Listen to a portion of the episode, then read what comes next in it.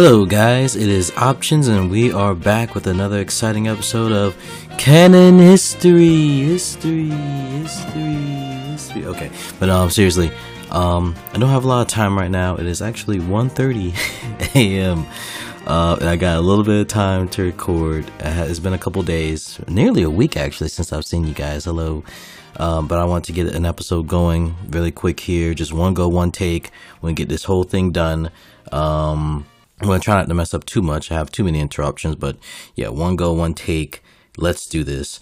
Um, we are moving right along with Mario still. Uh, last episode, we established Mario having moved away from home, away from the small villages, and into the wonderful New Donk City.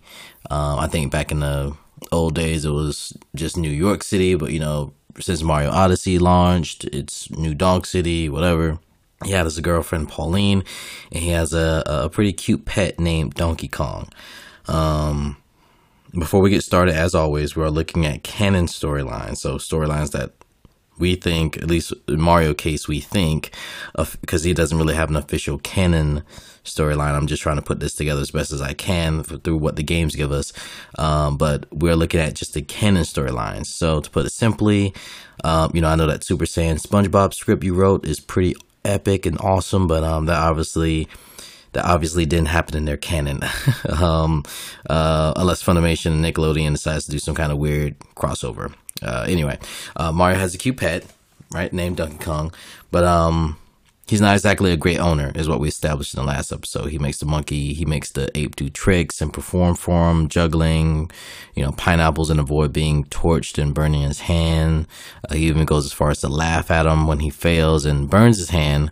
Uh, well, eventually Donkey Kong gets fed up with this, and in his anger, he ends up breaking away and stealing Mario's girlfriend, uh, Pauline, at the time not Peach, uh, Pauline, and running up on top of some girders.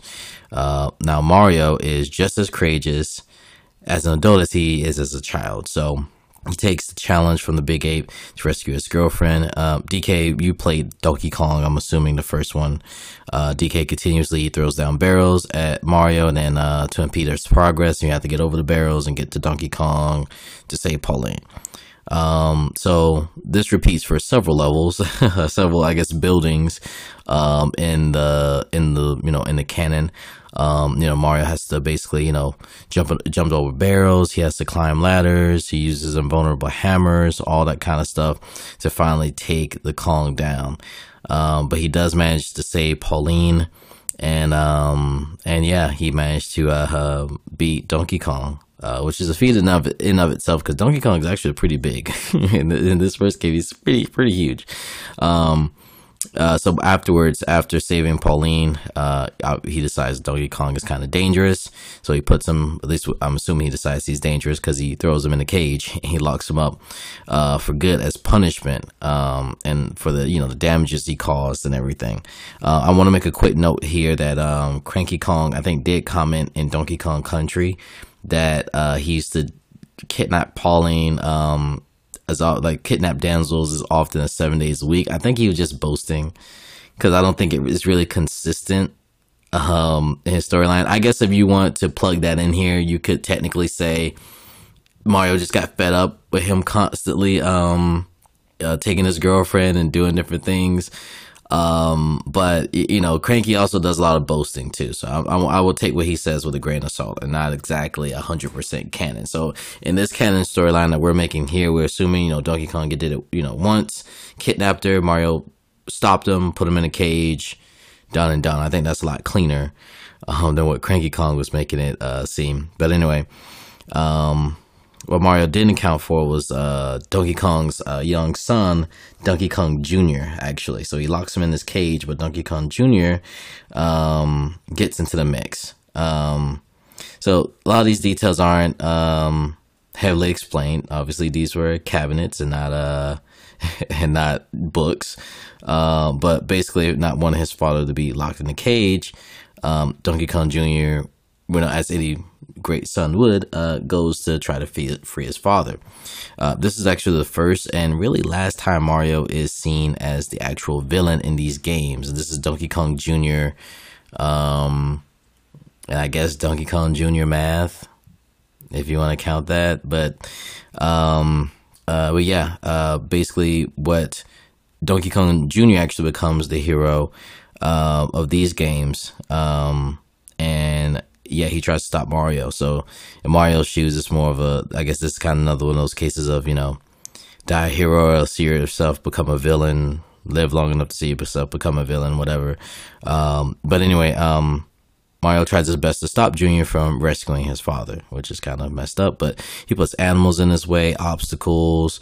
Then he tries to electrocute him, like all kinds of crazy stuff, um, to try and stop um, Donkey Kong Jr. from getting the keys to the cage to rescue his father. Um, but just like the previous game, Donkey Kong Jr. does manage to achieve this. If you've ever played the Donkey Kong Jr. games, and he actually does manage to free uh, his father from the cage, and the two run away together. Uh, and when uh, Mario he tries to follow in vain to you know attempt to recapture Donkey Kong, but he just gets kicked to the side and uh, ends up running away. So this is one of the few times that Mario not only loses but gets humiliated at the end of the uh, at the end of the story. Um, you know what? Um, that was actually all I had for the script. I was going to do a little bit more, but you know what? This is just a short episode. As we're finishing up the new Donk City arc, there's a couple things I want to go over and explain. Actually, I'll do that in this episode. That's what I'll do. I will kind of fill up this last part of, of this episode. So, a lot of you guys have probably played uh, Donkey Kong uh, for the Game Boy. Um, and in that game it was actually a lot different uh, donkey kong i mean it's still the overall premise is the same right donkey kong captures pauline mario has to save her but there's some aspects are a little different in this part of the lore um, particularly um, donkey kong um, and mario actually ends off on good terms uh, in this game uh, in donkey kong uh, they actually um, Donkey Kong Jr. actually is working with Donkey Kong, I think, with the capturing of uh, um, Pauline, and you have to kind of go fight both of them in a sense uh, in some certain stages. Uh, my problem with this game, canon wise, that is at the end, uh, Mario rescues Pauline, and they all take a you know big hunky dory picture together, but it doesn't really fit in line with. Okay, so I'll say this: it fits in line with what Cranky said, as far as like him capturing the damsels in distress the weekly, like a daily. Every week he's capturing a damsel and stuff. It, it goes in line with what Cranky said, but doesn't really go in line with what's happening in the original games, right? Because uh, unless this, unless the cycle just repeated, unless the cycle is Donkey Kong gets, you know, goes out, captures someone, Mario gets mad, puts him in a cage, uh, Donkey Kong Jr. frees him.